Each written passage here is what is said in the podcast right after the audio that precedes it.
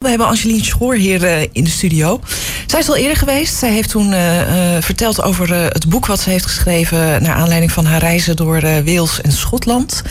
En nu heeft ze weer een prachtige reis gemaakt. En daar heeft ze weer een boek over geschreven. En gelukkig komt ze daar weer over vertellen... want ze kan echt heel interessant vertellen over wat ze allemaal mee heeft gemaakt. Het boek heet De Jungle Jingle van Ecuador. Want Angeline, je bent naar Ecuador geweest, hè? Ja, ik ben naar Ecuador geweest. Um, je had het de vorige keer al over dat het een van je grote wensen was. Dat je nog een beetje aan het sparen was, geloof ik. En uh, dan ging het toch uh, gebeuren. Ja. Dat is vrij snel, uh, heb je dat toch voor elkaar gekregen. Hoe heb je de reis geregeld? Hoe ben je van start gegaan? Ik um, wilde eigenlijk gewoon met de rugzak op pad gaan. Maar mijn familie was daar heel ernstig op tegen. Want die vonden maar niks van vrouwen alleen naar Zuid-Amerika. En dat is allemaal heel gevaarlijk en zo.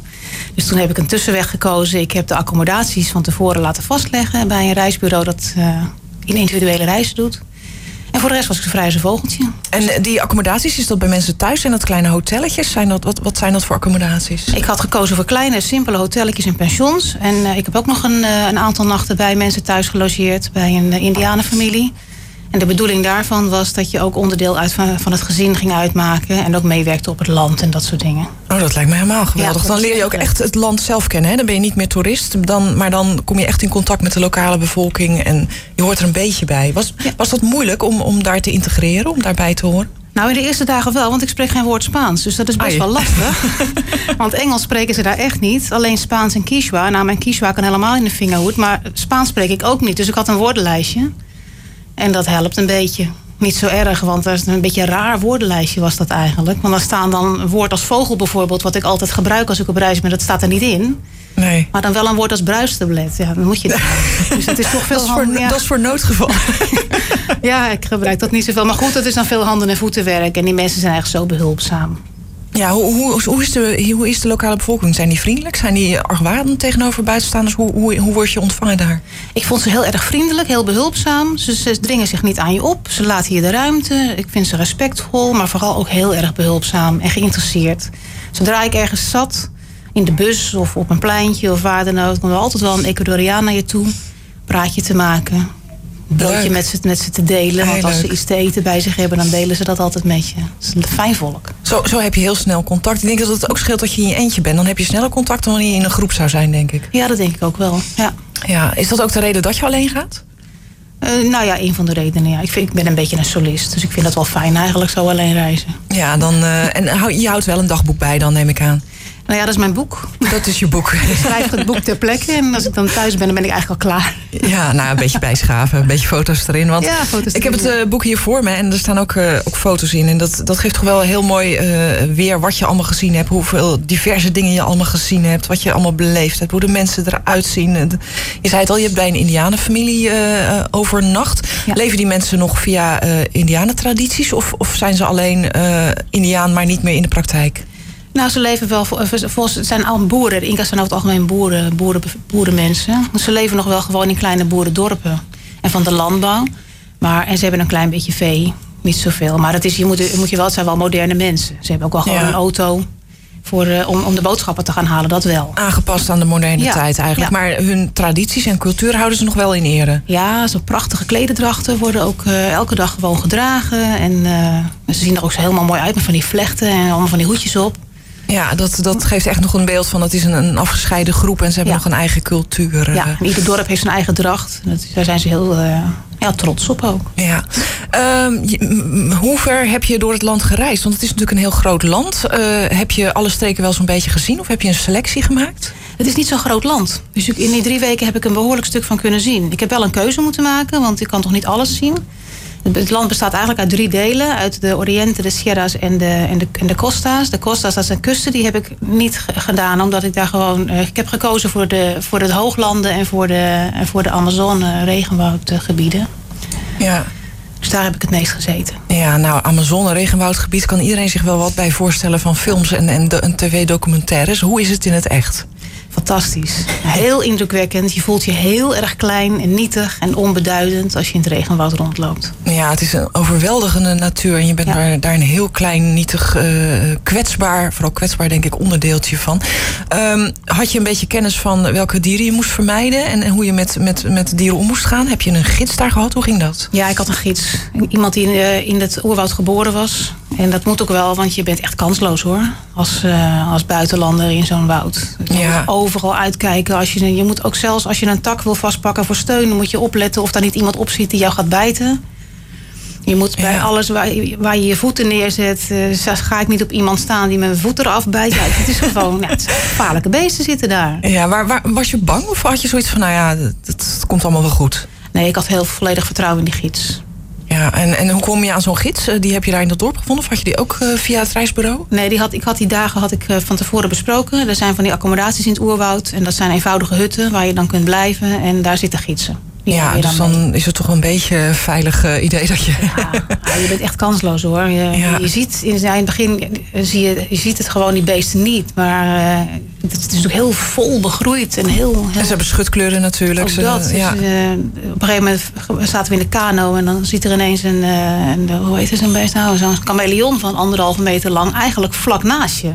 En die zie je helemaal niet? Nee. Na een paar dagen begin je dat te zien. Dan gingen beesten ook echt Krijg je er oog voor, ja. Ja. Een andere manier van kijken dan? Ja, het is een andere manier van kijken, ja. ja. hebben allemaal schutkleuren. En wat voor, wat voor uh, giftige, gevaarlijke dieren heb je echt gezien? Heb je krokodillen gezien? Heb je slangen ja, gezien? Krokodillen, kaaimannen, gifslangen, gifkikkers.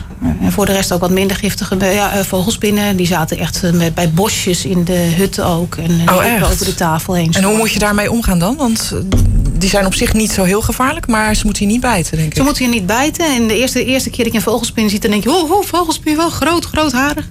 Maar ja, als je dan een paar dagen daar rondloopt en je ziet ze de hele dag om je heen lopen, dan zie je dat ze gewoon eigenlijk. Ja, die beesten die zijn gewoon, die, die gaan hun gang. En zolang je ze met rust laat, dan gebeurt er helemaal niks. Als je je hand gewoon rustig neerlegt, dan wandelen ze daar kalm overheen. Als ze maar niet, je moet er niet op gaan staan. Dat is eigenlijk het enige. Ze moeten niet klem komen te zitten. Nee, je moet er niet op gaan staan, want dat vinden ze niet fijn. Ze bijten alleen uit verdediging, ja. dus eigenlijk. Ja, en als je ze gewoon met rust laat, dan doen ze helemaal niks.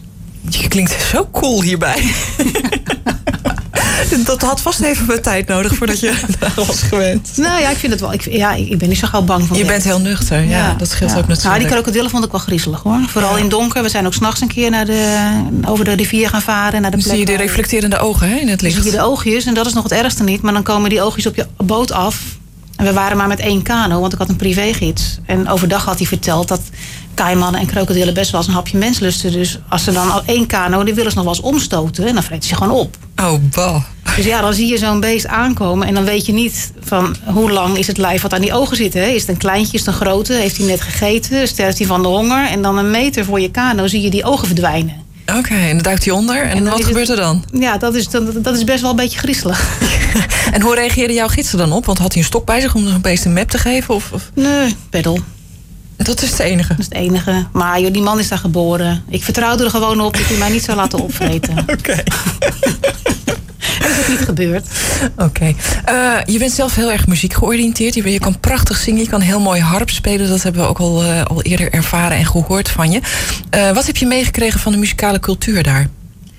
Ik heb wel naar de traditionele muziek geluisterd. Die hoor je daar. Hoewel het niet zo is dat ze daar overal op iedere straat ook muziek maken hoor. Dat, dat heb ik niet gezien. Maar af en toe dan hoor je wel eens wat van de traditionele muziek met de panfluiten. En met de verschillende snaarinstrumenten. Met de, ze hebben ook een soort van harpjes. Ander soort harpen dan wij hier. Uh, daar heb je natuurlijk heel, heel goed naar gekeken hoe dat in elkaar zat. Ja. ja, en ik heb een panfluit meegenomen om thuis te oh, proberen. Oh leuk. Ja. En heb je nog met mensen samengespeeld? Nee, want ik had mijn harp niet bij me. Nee. Vond ik niet zo goed plan in dat vocht uh, daar. Nee, dat, dat is niet zo goed voor dat ding. Nee, nee, dat is jammer. Maar um, heb je er iets van meegenomen? Dat je denkt van nou, mijn muzieksmaak is een beetje veranderd door wat ik daar gehoord heb. Ben je er een beetje door geïnspireerd? Of zeg je van nou, het is toch iets heel anders dan wat ik normaal gesproken zelf doe? Nee, het is heel anders. Ik ga wel proberen die panfluit. Ik kan nu Hansie Pansje Kevertje spelen. Misschien dat is het begin. Dat is het begin, ja. Maar die wil je wel onder de knie eh, proberen te krijgen. Ja, ik vind het wel leuk om er af en toe te spelen. Ja. Er is een hele mooie klank in. Ja. Ik heb hem ook bij een echte muziekbouwer eh, gekocht. Ja. Oké, okay. uh, de Amazone hebben we besproken. Je bent ook in het, in het hooggebergte geweest. Uh, had je last van hoogteziekte of viel dat mee? Ja, ik had wel eerst niet zo erg in. Want dan, ja, dan, op het laatst dan laat je dat los van hoe hoog zit ik eigenlijk. En toen was ik ergens aan het wandelen. Toen dacht ik van, ik lijkt wel een oud wijf, joh. Ik krijg allemaal kortademig. Want toen bleek dat ik op vier kilometer hoogte liep. Ja, 4000 meter, ja. Ja, en toen zag ik ineens een bordje van uh, voorzichtige hoogteziekte. Toen dacht ik, oh ja, ik zit hier hoog. Ja. Dus ja, dan pas je je Maar je bent niet echt misselijk geworden of, Nee. of dat soort dingen niet? Nee, je moet wel zorgen dat je daar op die hoogtes altijd een appeltje of, of iets van suiker bij je hebt en genoeg te drinken. Ja, En niet gaan zwerven. Want ik ben nogal van het zwerven van de paden af. Maar dat heb ik daar maar niet gedaan. Het is daar zo groot. Dan kom je niet meer thuis. En al die gieren. Ja. die dan boven je hoofd cirkelen en denken van... Ja. goh, ga eens van dat pad af. Dan hebben wij ook een hapje dadelijk. Ja, dat is wel, heeft wel iets gezelligs hoor, die gieren. Want als je hier in de duinen wandelt, dan zie je natuurlijk allemaal meeuwen boven je hoofd. Maar daar zijn het altijd gieren. En soms Ja. drie, vier, maar ook wel eens dertig. Zo, als je dan eh, even En- gaat uitrusten en een appeltje eten, dan komen ze lager. En dan gaan ze cirkelen om je hoofd. Dus dan roep ik zo omhoog van, ik ben al niet dood. Je bent echt een prooidier eh, daar. Goh, het is, ja, het is toch heel anders dan Nederland inderdaad. Ja. een heel andere beleving. Ja. Ja. Ja. Dus dan gaan ze wel, als ze dan zien bewegen, dan gaan ze wel weer wat hoger vliegen. Maar voor de zekerheid gaan ze dan toch wel in de buurt blijven. Ja. Heb, je, heb je veel door het Hooggebergte gelopen? Had je daar ook een gids? Nee, daar heb ik eh, gewoon alleen gelopen. Ik heb daar wel wat wandelingen gemaakt, ja. En ik heb daar ook vooral eh, die dorpen bezocht, bij die mensen gezeten. Ja. Wat is je het meest bijgebleven van deze reis? Wat was het meest bijzonder?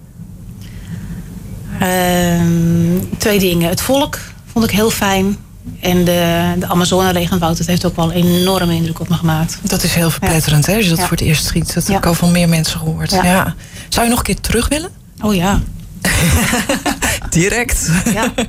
en, en heb je nog meer? eh, eh, want vorige keer zei je nou, ik wil graag naar Ecuador. Heb je alweer een nieuw plan? Of zeg je van nou, ik heb nog even geen, eh, geen nieuw plan? Sterker nog, ik heb al een ticket. Oh, echt?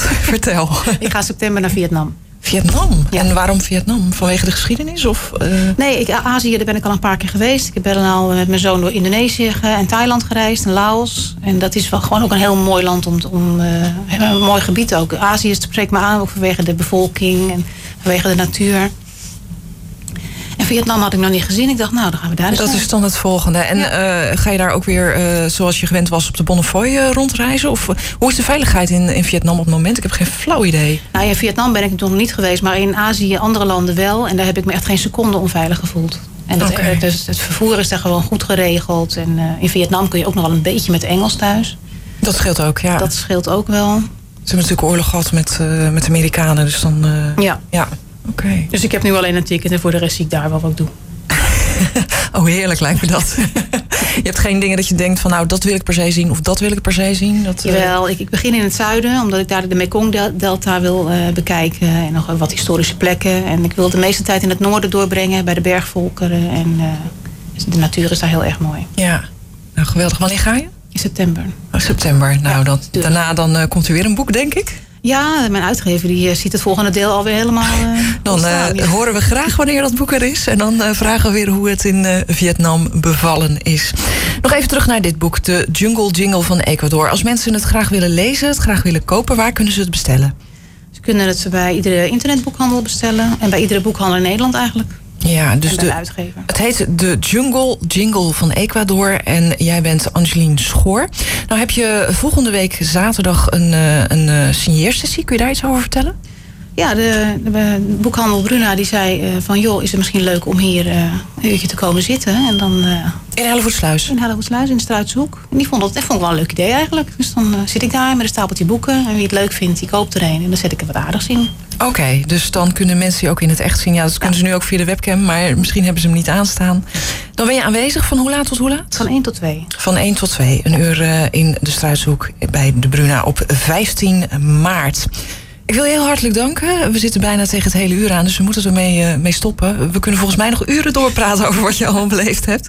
Mensen, koop het boek De Jungle Jingle van Ecuador. En ik zei het al, bij de Bruna volgende week zit Angelien zelf. En dan kun je ook nog eh, haar eh, wat vragen stellen over het boek. Dankjewel en eh, tot je volgende boek zou ik maar zeggen. Dankjewel, tot ziens. Dit is Radio Voorne. Online en actueel. Radio Voorne.